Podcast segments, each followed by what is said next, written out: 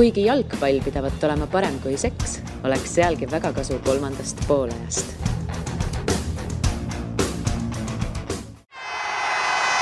Kuulmet, aus ja eestimaine tervist, head kolmanda poole sõbrad, jälle üks nädal on möödas, jälle seitse päeva igavikku vajunud unustuste hõlma. poeetiliselt alustan tänast saadet. Õhtulehe jalgpalli podcast kolmas poolaeg teie ees, Siim Kera, minu nimi Mart Reial ka stuudios. minu paremal käel. tere. tere, Mart. minu vasakul käel endine jalgpallur, mängis noortekoondistes, siis sai vigastada, siis läks Austraaliasse, nüüd on ta tagasi. Eerik Listman, tervist tervist! noh, Eerik, novembris eh, tulid siis Austraaliast tagasi, olid seal kakskümmend kolm kuud.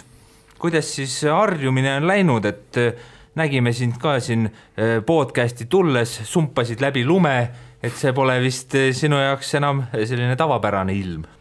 et jah, tõesti, et Austraalias oli selline kuum,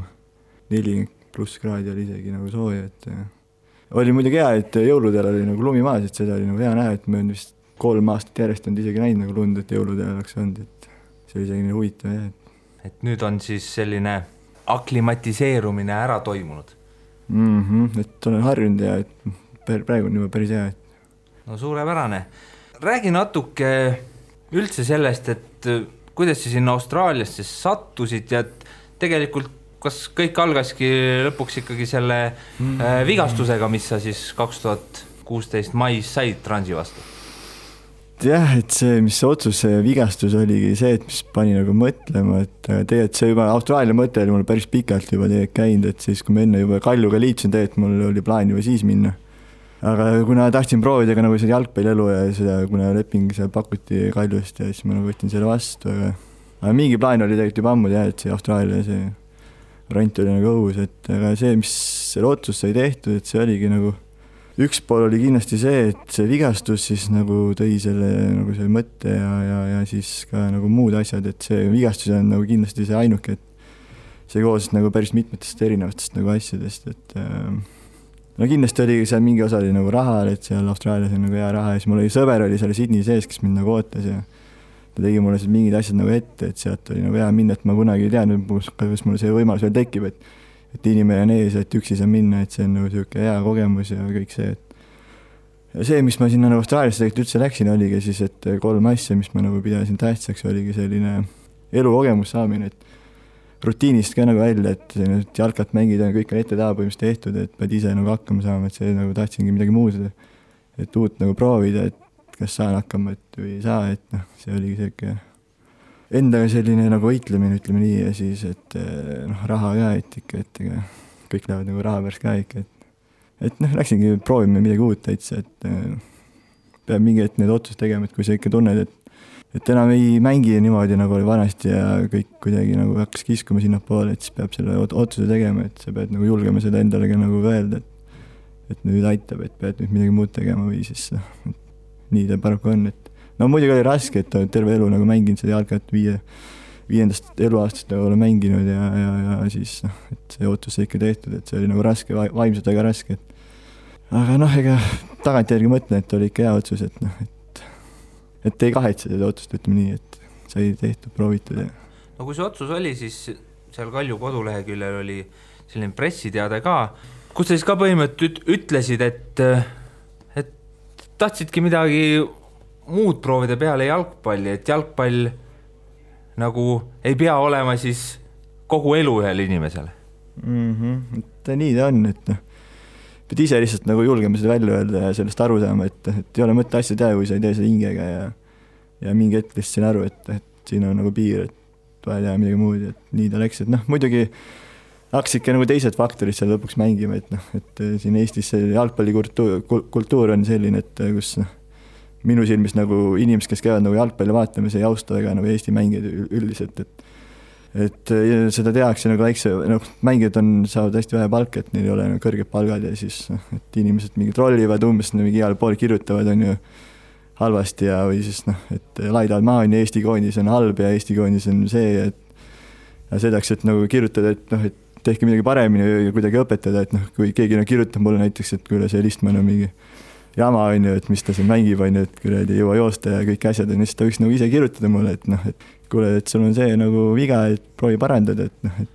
trennikava teha saame sulle. pühapäeval kokku, ma teen sulle kümme harjutust. andke nagu pigem nagu tagasisidet, kui siis see, et on ju kirjutada kusagil on ju, et see nagu Eesti on nagu hästi väike riik, et siin kõik see info liigub hästi kiiresti, et et luuakse võib-olla mõnikord võiks mingi valesti inimest luua mingi selline noh, profiil, et läbi komment-, noh selliste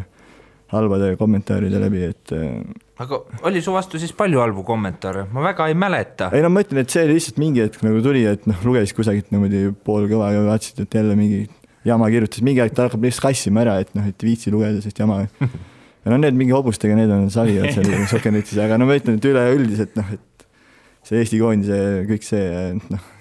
üks, üks jutt, mis mul tuleb küll meelde, on, et seoses, et ja et jälle see, et Listmann sai mängu, kuna KTM reegli tänu sellele, et see, see on küll asi, mis mul tuleb meelde kuskil foorumist või kommentaariumitest, et äh, ma ei tea, mis sa, mis sa nagu nüüd ütled paar aastat hiljem, et kuidas sa tunned, oli siis, oli siis nii või, või, või, või väärisid seda kohta seal Kalju algkoosseisus või? ei no eks ta oli nagu alguses hea, et sain seda mänguaega seal ja siis ma nagu sain sellist nagu enesekindluse alguses kätte, et esimesed, ütleme nii, pool hooaega läks nagu päris hästi, et sain nagu sinna sisse, et nagu tõestasin nagu ära, et ma olen nagu selle koha vääriline, aga siis mingi hetk, kui sain vigastada, siis kuidagi see pinge langes nagu minu peale, et ma pidin nagu mängima, et kõik vaatasid minu otsa, et kui ma nagu halvasti mängin, siis nagu mängukaotus tuli, siis vaadati nagu minu otsa, et miks ma nagu mängisin, vaata, et noh, et oleks võinud keegi teine olla, vaata. et tulemus oleks võinud võib-olla teine olla, kui ei oleks selle KTM-i reeglit üldse olnud ja siis mingi hetk ta nagu hea, et ei tulnud nagu hästi, et tundsin nagu päris palju pinget selle peale, et noh, et ikka Kaljus ikka mängid, mängid ikka võidu peale, tiitli peale, et seal ei mängi on ju viimaste kohtade peale, et et oli nagu pinge oli peal ja, ja, ja noh, ega ma ei murdunud selle all, vaid lihtsalt see nagu mingi hetk oli nagu rasked ajad lihtsalt ja ja, ja noh, vaimselt on raske sellega võidelda, et noh, muidugi Järva, Järva oli ka on ju KTM, et noh, ta oli kindlasti parem mängija kui mina, aga tal lihtsalt olnud seda võhma ja tal on niisugune kaasasündinud nagu südame, südame nagu probleem, ütleme nii, et et äh, muidu jah, et oli ka nagu niisugune ikka hea mingi, et noh, me kahekesi nagu umbes jagasimegi seda KTM-i kohta seal. põhimõtteliselt siis äh, ma saan aru, et, et lõppkokkuvõttes ikkagi aitas sul seda otsust langetada, noh see, et noh, vigastus ilmselt ka aitas, et siis oli nagu sihuke justkui nagu see moment, et noh, davai, ilmselt sõber ka seal meelitas Sydneyst, et tule, tule, Eerik, aga et ühesõnaga, et, et see nagu jalgpalluri elukutse siis tegelikult ei olnud nagu nii, nii lahe või äge või glamuurne, nagu sa võib-olla väikse poisina nii-öelda noh, arvasid, unistasid, et ja, ma remargi korras hakkasin ka tegelikult sama asja mõtlema ja just selle nurga alt, et Eestis ka ju sa pead profijalgpallurina, sa pead elama nagu proff, aga samas sul ei ole nüüd neid samu hüvesid, et see palk ei ole nii suur, seda glamuuri ei ole, samas kõik ikka sõimavad nagu Noh, võib-olla natuke ka- vähem, ju. tegelikult ka siuksed teenused ja, nii-öelda ja noh, tingimusi pole ka selliseid, et kogu see värk. nojah, mõtleme, kui me mõtleme siin Inglismaa mingi Sterling või ükskõik kes vaata onju, need vennad teenivad seal on sada tonni nädalas onju, et siis, et äh, see on veel vähe selle eest vist võib. sõimata saada küll, et ei no selles mõttes, et ega need, nende vaata ei huvita, vaata neil on nagu, teevad oma asja, vaata, aga Eestis sa mängid siin põhimõtteliselt mingi miinimumpalga eest onju ja siis sa pead nagu mängima ja siis mõni teeb seda nagu teise töö kõrvalt onju, siis peaks nagu noh, mingit austust ikka üles näitama, et seal mõni, kes seal onju kommenteerib, on ise mingi neljakümne, viiekümne aastane vend vaata ja siis ta on nagu ise mingi seal ülikooli kunagi ära lõpetanud, istub kakskümmend aastat oma kontoris vaata ja siis arvab, et on kõike hästi teinud vaata, jagab kõike vaata, vahib oma Inglismaa liiget ja siis arvab, et on nagu hull vend vaata, aga tegelikult noh see vend nagu võiks ise vaata tulla siin Eesti koondise ette vaata, kus kõik on Eesti koondise mängijad on reas vaata, las ta siis ütleb vaata, mis valesti on vaata, siis nad ju ei tule kuhugi vaata, et nii, nii on, et kas see Mait Toomi skandaal, mis oli, jättis sulle ka siis kuidagi sellise sügavama jälje, et noh, tekitas võib-olla selliseid äratundmismomente või kuidagi? ei noh, Mait Toom nagu Põlvast, noh siis ma nagu natuke tean teda, et aga noh, muidu ma nagu väga ei oska seda olukorda nagu kommenteerida, et noh, et see nagu ei puuduta mind ja et ma ei, mina ei tea, mis ta seal nagu Flora fännidega oli. mingeid pilte ma nägin, on ju, seal keskmist sõrme näitas vist on ju midagi, et aga eks see ole nagu tema enda otsus, et võib-olla ka nagu sai nagu villand või nagu noh, sa võib-olla nägi samamoodi, et teda nagu ei austata või niimoodi, nagu ta on tegelikult seal, seal nagu Floras tegelikult olnud mitu aastat, ma ei tea, palju ta seal oli kokku, No ikka oli. kuus, seitse, kaheksa. aga ühesõnaga, aga kuidas sul tundub, selles mõttes, et äh, on üldse tragöödia, kui jalgpallur näitab oma fännidele keskmist näppu, et siin Eestis mulle tundus, et see oli nagu noh, et halvemat asja enam ei olegi vabariigis võimalik teha, et no oleneb, et miks seda teha, on ju, et noh, et see nii sõltub, et noh, loomulikult see ei ole nagu ilus, et näitada nagu keskmist sõrme nagu fännidele, et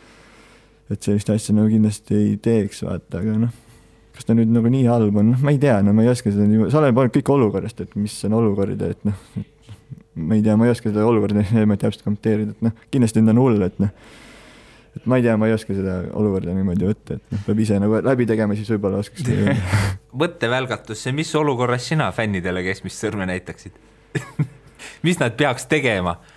Kas loopima tomatitega või siis ma ei tea, no, sõimama kui... su perekonda terve mäng? ei no üldse jah, kui nüüd hakkaks sõimama ja lihtsalt nagu solvama ja noh, terve mäng või midagi, noh, me peaks ise, ma arvan, midagi, ikka nagu väga hullust tegema, et nad seda hakkaks üldse tegema, et aga ja no üldjuhul ma ei ole sihuke väga vägivaldne, et ma ei hakka seal mingit näitama, et ega see midagi nagu ei lahenda, et ma võiks lihtsalt, ma läheks lihtsalt, lihtsalt ütleks, et vaata, mis on vigane, vaata, et noh, mis sul lahmid siin, vaata, aga aga üldjoones ma nagu jah, et väga ei, ise ei ole niisugune kaklev vend ka, et ei viitsiks seal nagu hakata midagi õig-, õigustloome sellisel viisil, et räägiks ja täitsa oleneks jah, et miks nagu ja põhjuseid on vaja, et miks seda asja üldse teha. aga teeme selles mõttes ühe asja selgeks, kui seda saab teha üldse selgeks. kas nüüd oled selles mõttes igaveseks nii-öelda endine jalgpallur mm.? no ütleme, et me räägime, ütleme siis selles mõttes tõsisel tasemel, et võib-olla kolmandas liigas sõpradega, noh, see selleks nojah, et eh, noh, otsime üks treener, kes viitsib minuga nagu trenni teha, et mul on ala vormis, et noh, kui ma leiaks mingi treeneri, kes viitsiks nagu tööd teha, et võib-olla isegi saaks asja veel, et aga. no siin hakatakse profiliigat looma Eestis, et iga, iga nii-öelda vähegi tasemel mees on nagu arvel. kas ei ole kutsutud juba siin hooaja alguses? tule näita. nagu olin siin Kaljus, et siis nagu Franz ikka rääkis, et noh, et äkki proovid või noh, teed midagi, et aga noh, ma ei tea, et ma tahaks ikka rohkem sinna kulturismi poole nagu proovida, et hakkaks midagi täiesti uut asja proovima. seda jalgrattal mängiti küll, et noh, ma ei tea, ma ei ole nüüd niimoodi sada protsenti nagu ei öelnud, aga aga ma nüüd ei hakka nüüd mingi klubidelt ka mingi pakkumisi ootama, et nüüd kuhugi nüüd jookseks, et noh, kõik peaks tulema nagu loogiliselt ja kui ma nagu tunnen, et ma olen nagu valmis ja tahan nagu jälle mängida, et siis ma nagu võib-olla isegi võin nagu putsad jälle tagasi panna jalga, et see ei ole niimoodi, ma ei välista kunagi nagu neid asju enda elust, et noh, võib tekkida selline moment, et kus tahad jälle mängida, et võib-olla mängigi hooaja või siis kaks, on ju, et aga igatsed midagi jalgpalliajast?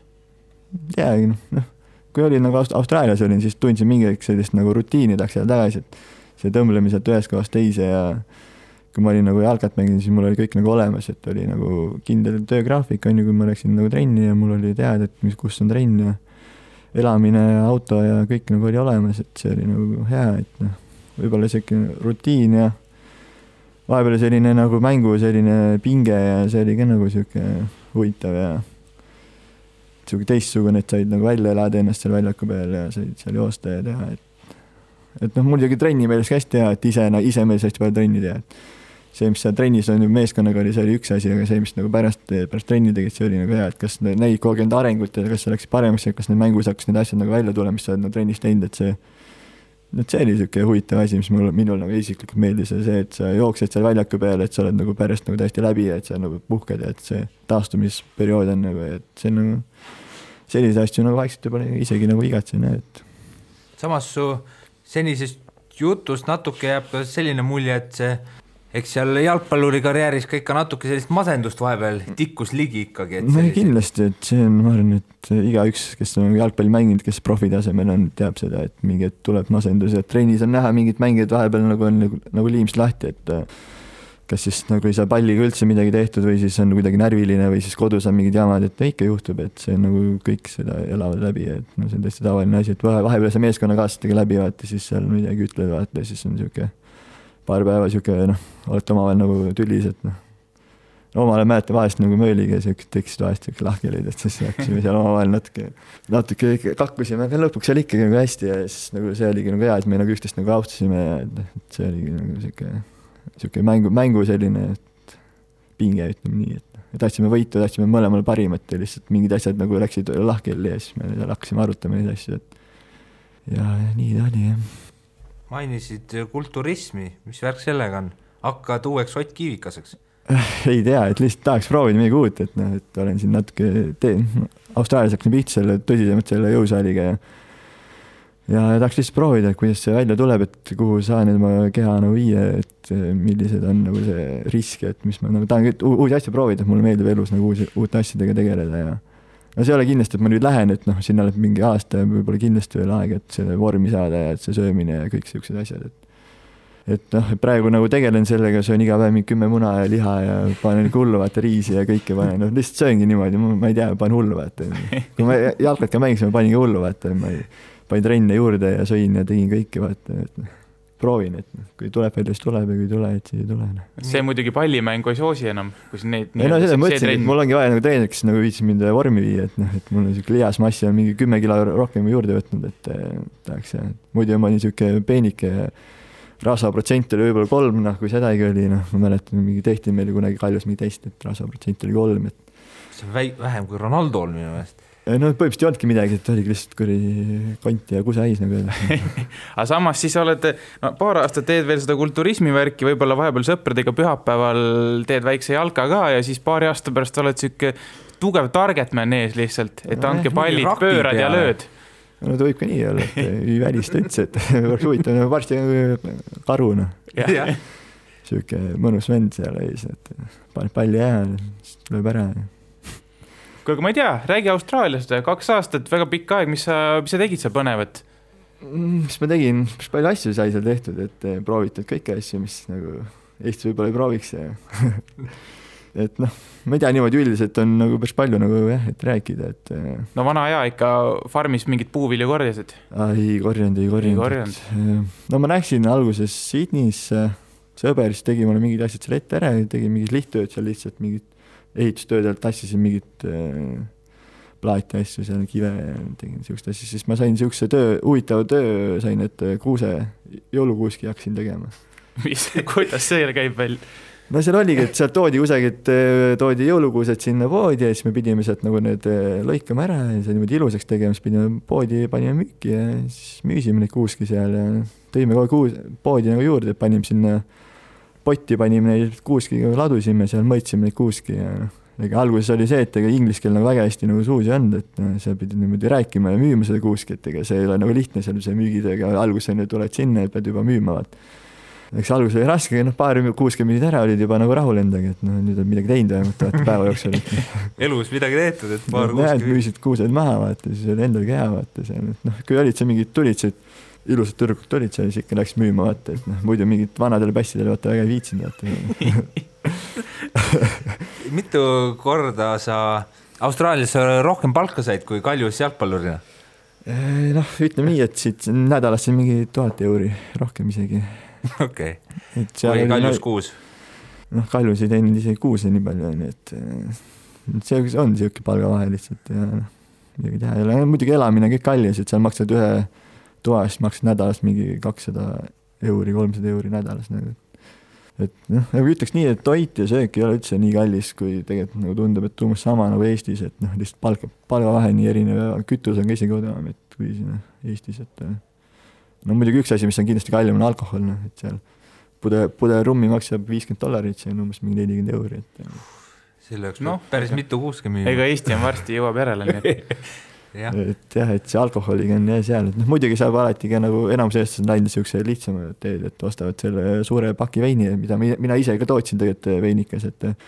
et see on viis liitrit, see on mingi kolmteist dollarit või viisteist dollarit on ju, oleneb sellest sordist, et noh, et seda nagu läheb eestlastele hästi, et od od odav, et vahet ei ole, mis see õnne peast läheb, vaata noh. Lihtsalt sarve saab soojaks. no põhimõtteliselt, et kõik siuksed, kes tulevad, on ju sealt Euroopast, need ei taha nagu kallist asja osta, ostavad siukse odava, on ju, paki veini, mis maksab seal kümme euri on ju, et see olegi nagu lihtne. oota, aga sa ütlesid sellise lause, et selle veini kohta, et mida sa ise tootsid, kuulsin ma olin hea, et ma töötasin eh, veinitehases aasta aega mm. et seal on selline reegel, et sa võid nagu pool aastat töötada ühes kohas, et siis sa pead nagu ära liikuma, aga kuna ma tegin teise aasta juurde, siis ma sain nagu uuesti tagasi minna ja siis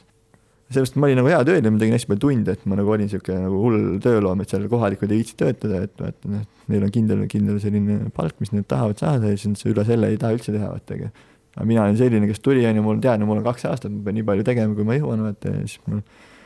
teadsin, et kunagi rohkem ma sellist palka ei teeni, vaata, ja siis ma pidin nii palju tegema, vaata, ja siis ma lasingi nagu hullu seal vahepeal ikka seitsekümmend tundi nädalas ja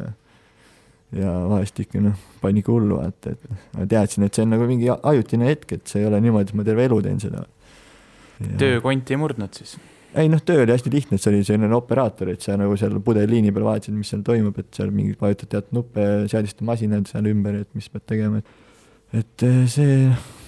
ei olnud üldse raske tegelikult, noh mingi hetk ta lihtsalt nagu on see, et ta kassib ära, kui sa seal vahid neid pudeleid terve päev, et jooksevad samamoodi, sa varsti näed unes ka neid pudeleid, põmm-põmm-põmm käib, vaata. Ja see kell ka nagu liikus hästi aeglaselt tööle, et sa vaatad kella seal, no et nüüd on on ju veerand on ju, siis vaatad korra kõrvale, vaatad uuesti, noh viis minti edasi läinud ainult, et vaata, mis toimub, vaata ja siis ongi, et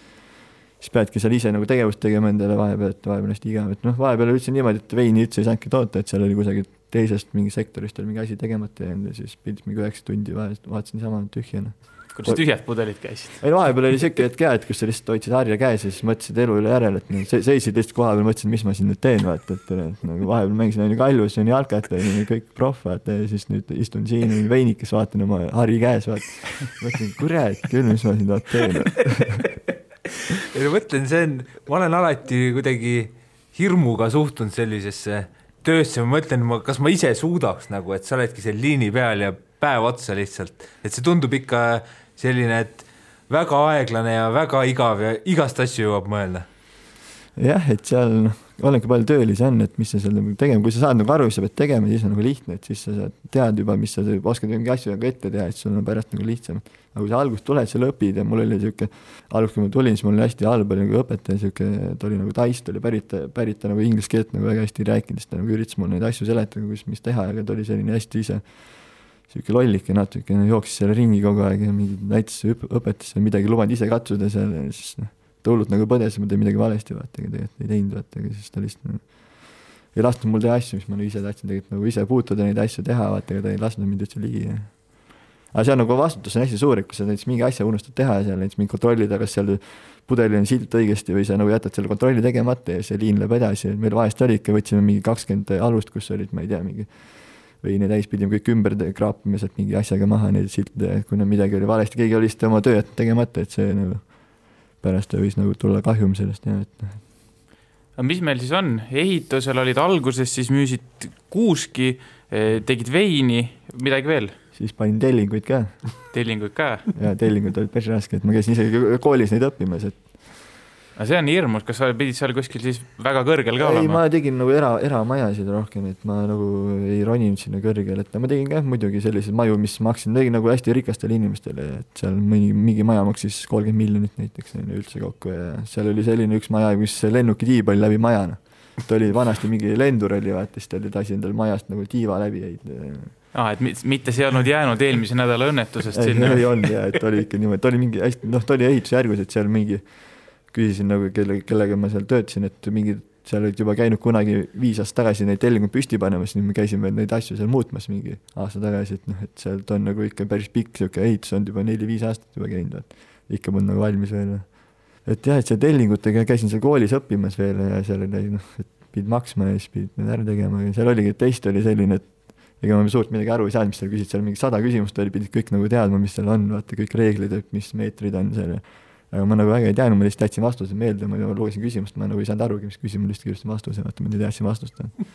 ja niimoodi see õppimine käis seal, et lihtsalt oli vaja ära teha ja sa pidid mingeid sõlmesid asju tegema, pidid seal mingi, mingi näitama, kuidas sa seda skäffi teed, et, et seal alguses nagu ei saanud arugi, et mis on, peksin hästi õrnalt seda asja seal nagu, siis vaatasidki, mis ma olen, vaata, mis kuradi asja ma teen seal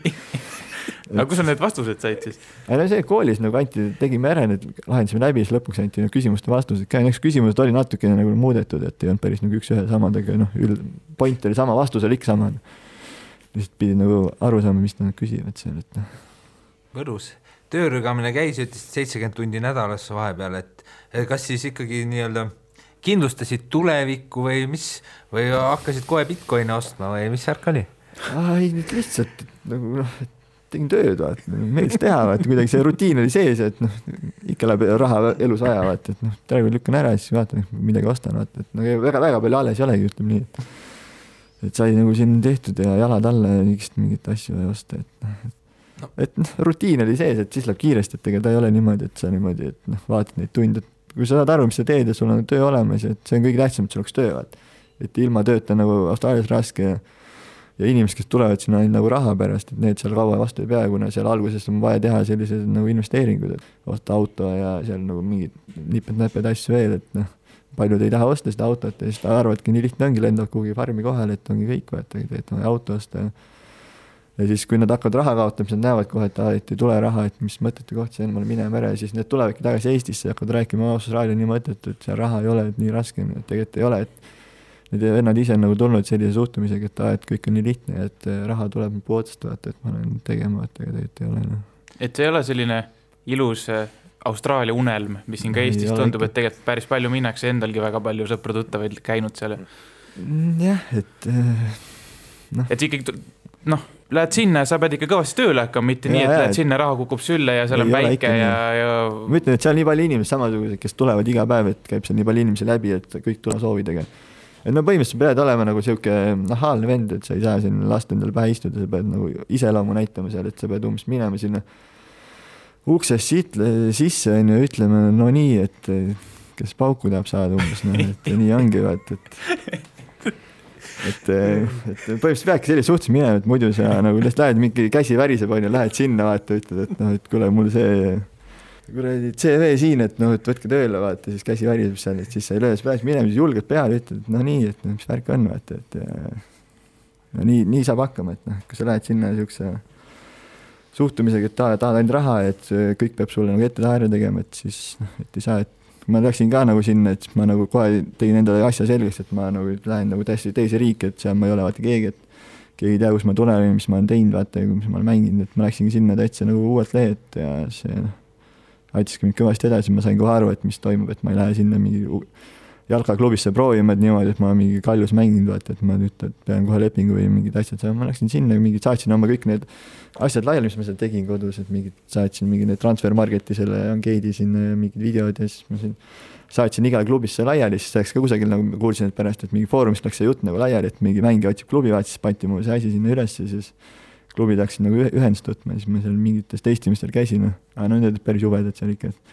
oli üheksa versus üheksa mänge oli seal ja siis vä- väravahid olid treenerid ja siis nad ei viitsinud midagi seal teha ja siis noh, sain kohe aru, läksin po pooleli isegi minema, ei mänginud lõpunigi seda mängu, läksin minema ära ja vaatasin, mis kuradi jama see on, et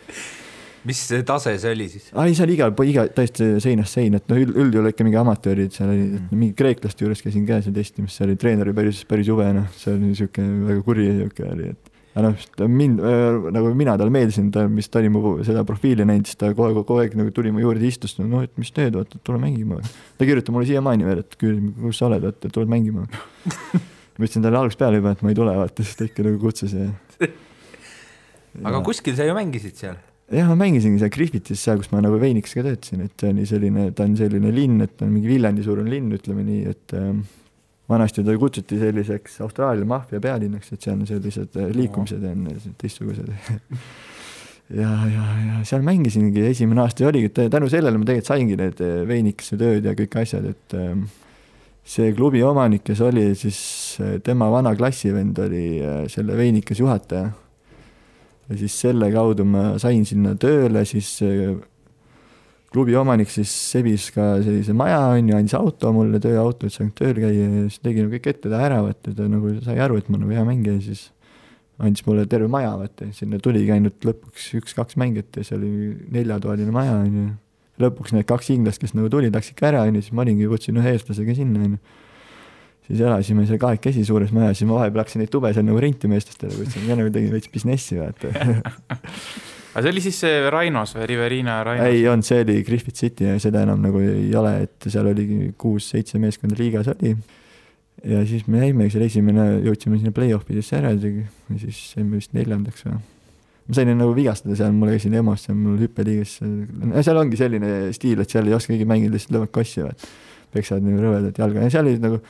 see, kes selle liiga ära võitis, seal mängis palju eestlasi, mängis seal Dickenbergid, Mairo Mhm. Maarja on ju, siis oli Algis Roog oli, siis Henri seal, Reinvaldi, kes see oli ja ühesõnaga siuke pool Eesti liiga oli ei, seal. ega seal ongi sihuke, et seal on viis-kuus veinitehast on ju, kõik eestlased ongi sinna tegelikult kogunenud, kes tahavad nagu töötada ja raha teenida, et ähm, poodi lähed, kuuled ainult põhimõtteliselt pool eesti keelt, vaata, et ei tea, kes sa oled Austraalias, ütles, et lähed peole, näed kindlasti eestlast, et seal, see oli täiesti tavaline ja noh, eestlased olid seal suht nagu hinnatud, et eestlasi taheti tööle, et kuna eestlased teevad tööd, et kuna Eestis on hästi väike palk, vaat. Et siis nagu kõigile meeldis eest, eestlaste selline töökultuur, et nad tegid tööd niimoodi hingega ja et nad ikka nagu töötasid, mitte seal mingi kohaliku, kes ei viitsi midagi teha, vaata, et. Ja siis teine aasta, siis ma mängisin seal ühes teises meeskonnas, samas liigas hakkasin pihta ja aga kuidagi koostöö nagu ei sujunud selle meeskonnaga üldse ja siis läksin üldse ühte teise liigasse mängima, see li linn oli seal suht kõrval, et mingi kuuskümmend kilomeetrit eemal, et aga aga nad mängisid täitsa nagu teist liigat ja see oli niisugune tasavägisem liiga ja seal nagu mängisin ja siis jõudsime ka kuhugi sinna finaalidesse juba välja, aga siis langesime välja seal. aga muidugi jaa, seal Artur Jättel mängis seal Erki Junolaineniga koos ja siis mängisid ka selle, nad mängisidki selle Rainoses, noh.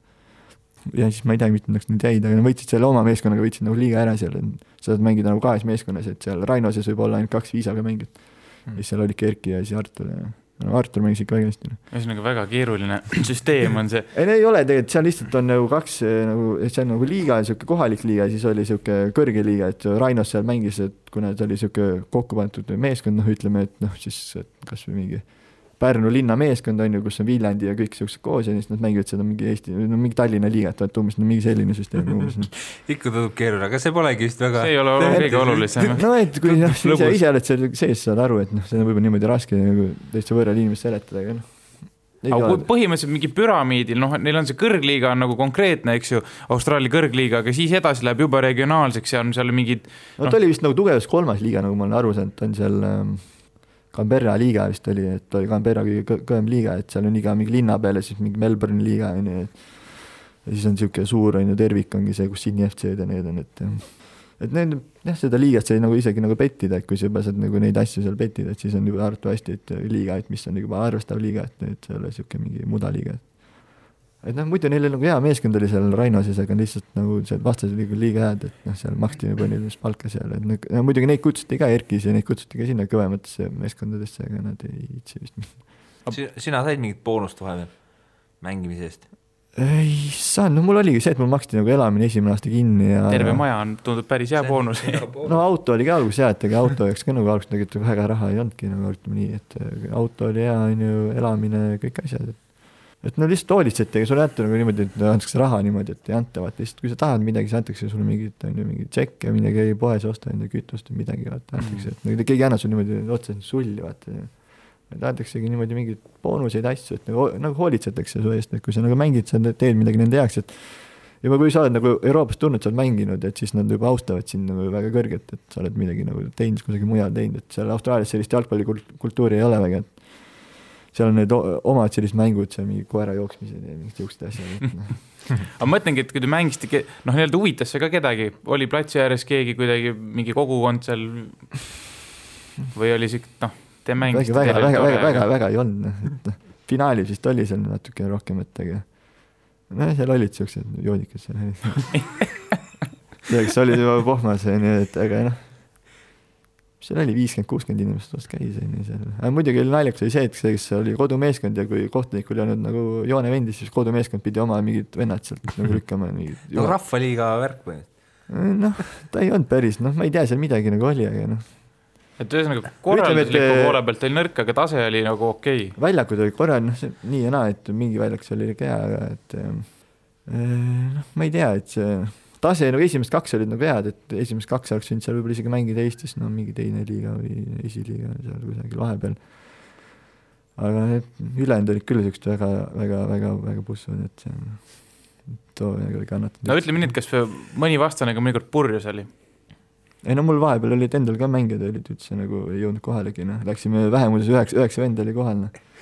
esimene aasta ma olin nagu treener ka ju esinduses, ma olin treener ja siis mängisin ja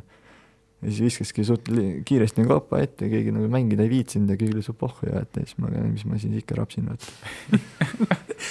mina olen äh, Youtube'is näinud videot Austraaliast, äh, kus siis känguru jookseb jalgpalliväljakul, et teil ei ole juhtunud sellist äh, lõbusat vahejuhtumit või mõni koala ronis kuhugi posti otsa? ei, sellist asja ei juhtunud, noh vahest oli kodus mingi ämblik jooksis nagu eludest läbi. oi, see on halb. no siukseid asju ikka juhtus, aga aga no ütle nii, kui sa lähed sellise suhtumisega, et sa kardad neid ämblikke madusid, et siis ei saagi minna, et ega neid ma ei näinud ühtegi tegelikult noh. no mul on sõpru, kes ei lähe selle pärast nad kardavad ämblikke ja madusid. jah, et noh, esimesed noh, kängurk, mida ma üldse nägin, olidki tee, tee ääres surnud nagu noh, need niimoodi läksidki. see roadkill on vist päris suur känguru. Sydney's sõitsingi sinna Griffithisse, seal mingi viissada kilomeetrit umbes ja siis sõitsidki vaata ühel pool, teisel pool on kängurud ongi surnud, et noh, et see oligi selline esimene kokkupuude siis nagu vanemad või keegi küsis ka, et no oled känguru näinud ja ikka surnud oli. karm, karm. ega nii ta on jah, et ega. Austraalia jalkat ei proovinud? ei viitsinud. ta oli liiga sihuke. see tundub eriti robustne mäng. eriti hull, seal on see, et see on nagu väga austatud sport seal, et iga, iga sihuke noor, kes nagu sünnib, et tal on kohe mingi oma lemmikmeeskond ja ta nagu, seal on kõik oma mingid fännid ja ja ma ise ka seal mingi Melbourne Stormi nagu support isin, noh, et kõik nagu teda vihkasid sellepärast nagu mul veitski seal nagu nendega vaieldes nagu. Et noh, et muidu ma nagu ju siin nagu Euroopa jalkas ka nagu Bayern nagu meeldib, et sellepärast kõik nagu vihkavad teda, mitte et ma nagu mingi hull fänn oleks, on ju, et lihtsalt sellepärast, et kõik teda nagu hullult heidivad, et noh, sellepärast nagu meeldib. no Austraalia jalgpallis on vähemalt see, mulle on alati see väljak meeldinud, mõnus, ovaalne mm.. no seal on see, et seal jalgpalliplatsil mängisid kriketit vahepeal ja siis see keskväli oli nagu mudane. seal loobid seda palli terve aeg ja siis ongi, et äh, mingi hetk on nagu väga, väga halb on too muru seal. no see oligi sihuke jah, võib-olla üks asi oli see, et, et see, et vähem, vähemus läksime mängima ja siis, kui ma mängisin seal teises liigas ja hakkasin mängima, siis juhtus selline asi, et äh, kohtunik lõpetas varem mängu ära, noh kuna need vastasfännid seal midagi karjusid, sa oled mingi kant, noh, et sa ei oska vilistada, vaata, ja siis mingi venna viskas lihtsalt üle, vaata, ütles, et ta mingi kolmas kord juba tuleb siia, vaata, saab ainult sõimu, vaata, siis ta ütles, ma ei viitsi enam vilistada, pani lihtsalt vile kinni, läks andis peksa tolle vennale, noh. ja nii, nii, nii lihtne oligi lihtsalt, nagu ütles, et ta oli mingi vana sihuke military vend, vaata, ta oli nii pohhu, vaata. siis õnneks me nagu võitsime, olime kolm-üks ees, vaata, ja siis ta nagu, et lõpetas ära, vaata, oleks mingi kaotusseisus olnud, siis oleks päris, päris, päris hull olnud, ütles, et vastas oli hästi puss, noh. ja lihtsalt joppas, et nagu võitsime palju häid no palju häid lugusid. vastupidiseid lugusid kuuleb pigem eelmine aasta, et kohtunik sai ise sisse, aga no ma olen kuulnud jah, et siin vahepeal jooksevad minema, et ei julge nagu riietusruumi minnagi, vaata, et pärast kohtunikud, et teavad mingi halb pile, vaata, saab peksa, siis jookseb minema ära, vaata. see on õudne jaa. no väga toredaid, palju vahvaid Austraalia lugusid. nüüd äh, oled Eestis tagasi ma ei tea, kas õnneks või kahjuks kõigi nende lugude seisukohast, et kindlasti oleks palju põnevat veel läinud, aga jaanuari alguses oli siin üks pressiteade Kaljul, seal oli kirjas, et sa oled neil noortetreener ka. enne saadet nagu ütlesid, et ega väga vist hetkel ei ole, et mis seis sul üldse on, et Aa, millega jah, sa tegeled? sellega tegelikult sai nagu asjad nagu ühele poole, et ma tegelikult jah, enam Kaljus ei ole see noortetreener, et noh, sain aru, et jälle nagu kiiresti samamoodi nagu jalgpallis sain aru, et ei sobi vaata see mängimine, et siis ma nagu ei tee seda asja edasi, et kui ma võin seda asja, ma oleks võinud seal edasi olla, keegi mind nagu otseselt nagu välja ei peksnud, aga ma sain lihtsalt aru, et ega noh, et ei ole mõtet nagu vastutahtmist teha, et kui ma nagu ei saa seal kontoris istuda ja mulle ei meeldi see istumine, et ma tahan nagu ise liigutada ja möllata ja teha, et ma tahan ise nagu treener olla rohkem, et ise neid asju teha, läbi viia, et mul võiks olla jah, niisugune noortejuht ise, et kes mind juhatab või kes ütleb, mis ma pean tegema, et ma saaksin nagu selliste asjadega parem, et ma lihtsalt ei ole selline Excelis väga niisugune hea, vaata, mingi seal toimetad ja mingit helistad kõigile, vaata, et ma pigem olen see, kes la, lapsevanematega pigem räägiks ja õpetaks nagu lapsi parem mängima, et see oleks noh, minu selline rohkem plaan ja sain nagu aru, et ei sobi see noortetöö, et noh, ja nii lihtne oligi, et ega midagi nagu tüliga midagi nagu laiali ei läinud, et lihtsalt oligi, et. nii et ühesõnaga praegu on D-litsents olemas ja järgmistel kursustel juba kirjas? Ei ole veel, et see, päris niimoodi ei käi, et sa lihtsalt paned kursustele kirja, et teed ära, et noh, võib-olla ma, ma saaks nagu läbi kindlasti, et ma nagu ei põe selle pärast, vaid lihtsalt nagu oleks vaja nagu mingi klubi leida, vaat. et natuke seda treeneritööd teha, et siis niimoodi, et see peaks olema selline loogiline areng, et see ei ole niimoodi, et sa teed lihtsalt ära need asjad, et siis on no tehtud, et need asjad peab ju olema mingi mõte, vaata, miks sa neid teed üldse, et noh, et noh, muidugi jaa, et praegu nagu klubides ma olen nagu helistanud ja uurinud, et mis seisud on, et kas on kusagil treenerit vaja, aga noh, praegu on selline aeg, et kus väga nagu kõik grupid on juba ära jaotatud ja ja lapsi nagu peale ei tule see hetk praegu, et praegu on talv, et tulevad sügisel hakkavad, kui lapsed hakkavad kooli minema, et siis hakkab nagu lapsi tulema, et siis võib-olla tekib ka gruppi juurde, noh, ma olen siin klubidele teada andnud, kui kellelgi midagi tekib, et saab alati rääkida. Ega ma nagu peaasi nüüd ei jookse siin mingi esimesse nagu meeskonda, kes mulle annab mingi ühe grupi, vaata, et ma nagu meeldib rohkem vaadata seda teist poolt, et mis sellel klubil on nagu ambitsioonid ja kuhu ta tahab jõuda, et mis ta nagu noortega teeb, et et, et mis ma neid noori treenin, kui klubi annab nagu tasuta ära, on ju, suurtele, on ju, need mängijad, et see nagu minu töö ei ole siis nagu midagi väärt, vaata, et ma tahan ikka, et kus klubil oleks nagu mingi mingi niisuguse hinnang on ju oma noortele, mingid plaanid on paigas, et mis nad oma noortest tahavad ja kuhu nad tahavad neid viia ja mis on nende plaanid, et selle, noh, sellises klubis mulle nagu meeldiks rohkem töötada, kui ma lihtsalt nagu teen tööd, et et vahet ei ole, kas sa võidad, kaotad, et mis nendest noortest saab, et see ei ole tähtis, peaasi, et ainult raha, vaata, et et klubile tuleks nagu raha, et see nagu ei ole minu selline plaan, et lihtsalt nagu klubile raha, vaid ma tahan ise nagu, et noortest võib-olla kasvaks nagu inimene ja et oleks hea mängija, et ja see oleks jah, et selline minu plaan rohkem, et mis siis plaan on praegu nüüd nii-öelda, mille, millega tegeled? musklit kasvatada noh, et jõusaalis jooksvalt niimoodi käin ja et see musklit kasvatan ja et ei noh, praegu olengi lihtsalt nagu uurinud, et panen oma harjutusi kirja, mis ma olen kunagi elus teinud, on ju, need kõik need ise on ju harjutused ja mis ma olen nagu teiste treenerite käe all teinud Prantsevi all ja siin Karel, Kareli all on ju, Reimi all on ju, et kõik treenerid, kes mul on kunagi olnud, et nüüd ma harjutusi panen peast kirja, et muidu nagu kipuvad meelest minema, et eh, panen kõik kirja, analüüsin harjutused läbi, mis nad on, miks nad head on ja siis ma panen need kuidagi oma jaoks kirja. uurin internetis, loen mingeid raamatuid selle kohta, et kuidas noori arendada ja siis ma nagu praegu tegelen sellega, et siis, kui ma olen mingi aeg nagu sain mingi gruppi, vaat siis ma olen nagu valmis minema, et mitte nii, et kui ma sain mingi grupi, et siis ma hakkan nagu uuesti neid asju tegema, et lugema ja mõtlema, et mis see, mis see on, vaata, et et tahan juba valmis olla siis, kui ma saan mingi grupid ja meeskonna ja et saan, siis ma olen siin valmis, jah. võimas, aitäh, Eerik, ja meeleoluka saate eest. ma arvan, Mart nõustub ka ja kuulajad ka loodetavasti.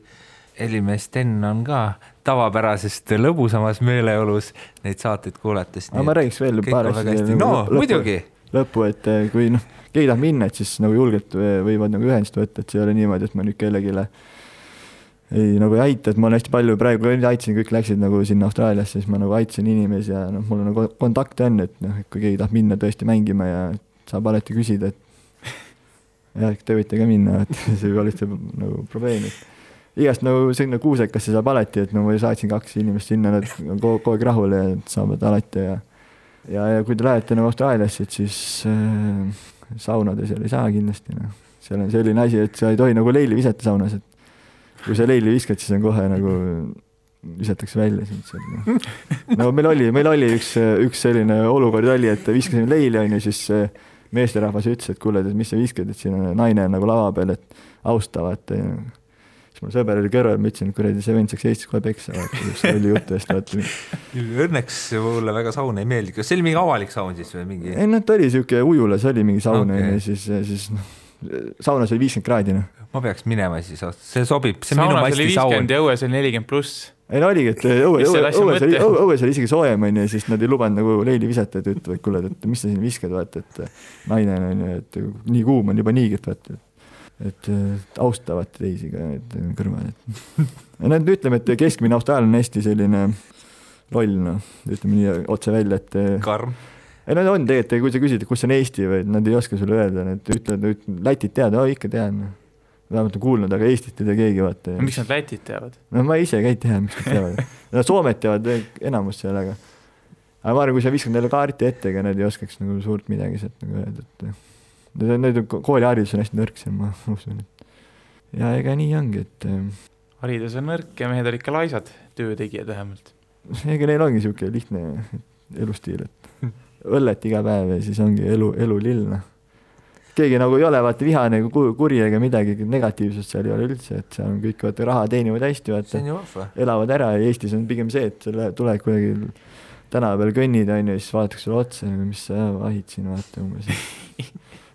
no ma, no näiteks oli selline algus, kui ma läksin nagu, see oligi, et läksin kesklinna, pidin mingi kusagile minema, seal ma ei leidnud üles, ma Maps'ist käisin ringi seal tänavate vahet, ei leidnud, ei leidnud ja siis inimesed lihtsalt tulidki juurde, vaata, ma näen, et sul on nagu abi vaja, et ma aitan sind, vaata, et aa, see on sealsamas, vaata, jookse sinna, vaata, siis ma läksin sinna ja oli nagu lihtne. aevastad tänava peal ja kõik ütlevad, bless you, terviseks, Eestis mingi pane käsi suu ette või mis sa levitad pisikuid, vaata. nii ongi, vaata, noh tore elu. aitäh sulle veel kord, Eerik oli vahva kuulata neid lugusid ja kui lähed uuesti Austraaliasse, siis kutsume kindlasti veel, et tundub, et sa eh, satud mitte sekeldustesse, aga elad elu ja näed asju. no sellepärast ma läksingi, et ega läksingi sinna elama, et uusi asju proovima, et ega mis siin ikka põded, et üks, ükskord elud elad nagu üldse ja et noh, pead tegema asju ja, ja mis siin ikka kahetseda, et juhtub, siis juhtub ja kõik juhtub mingi, mingi põhjusega, et ei ole niimoodi, et suvad kusagilt juhtub nii on, meie Mardiga siis kohe jätkame kahekesi Kuulbeti panustamisrubriigiga, aitäh veel kord. aitäh. Kuulbett aus ja eestimaine. Nii, oleme nüüd Mardiga jäänud äh, kahekesi, valisin välja siin ühe mängu pühapäevast kaheksateist kolmkümmend, päris huvitav koefitsient tegelikult tundub, see on siis Premier League'ist. Manchester City mängib Londoni Arsenaliga. Ehk siis liiga teine mängib liiga neljandaga, meeskondade vahe kahekümne nelja vooru järel üheksa punkti, Cityl viiskümmend kuus, Arsenalil nelikümmend seitse, Cityl siin viimane mäng oli nii ja naa ja City võidukoef siis üks No ikka pigem naa ikka oli. ikka pigem naa jah üks kolmkümmend kolm City võit, Viik kuus kakskümmend viis ja Arsenali võit üheksa kakskümmend viis. kas ei võiks proovida? muidugi võiks. Premier League'is võib alati hea. proovida. selles mõttes City on kuidagi viimased No. ma ei tea, kuu-poolteist, noh, mis iganes. kandub ikka ära, kandub ära vist. on niisugune nagu ütleme üles-alla, et kui hooaja alguses nad Liverpooliga kaks hobust jooksid nagu võidu nii-öelda klapid peas ja, ja täiskiirusel, siis on hakanud neid tõrkeid tekkima, noh. ja ju üheksa kakskümmend viis vahet pole, et Muidugi vahet, see on Inglise liiga äh, ikkagi top neli võistkonnad mõlemad, et siin no kui hästi läheb, siis äh, võib teenida küll siin mingi sellise kas veinitehase palgaga võib-olla kuuse, kuuse müümise palga no abiks ikka kindlasti. nii et jah, City Arsenali mäng siis pühapäeval, et meie oleme juba ekspertarvamuse öelnud ei. no siin ei ole mingit arvamust, see on lihtsalt niisugune koefitsient, et tasub proovida tasub lihtsalt. proovida jaa. sest see vahe, meeskondade vahe ei ole üheksakordne. kindlasti mitte. aitäh sulle, Mart. Selline oli siis Kuulbeti panustamisrubriik ja selline oli kolmas poolaeg täna, esimesel veebruaril aastal kaks tuhat üheksateist. Teie võite seda kuulata igal ajal, mil teile sobib. tšau kuula meid igal neljapäeval Õhtulehest, SoundCloudist või iTunesist ning ära unusta meie podcasti tellimast Kuulbett, aus ja eestimaine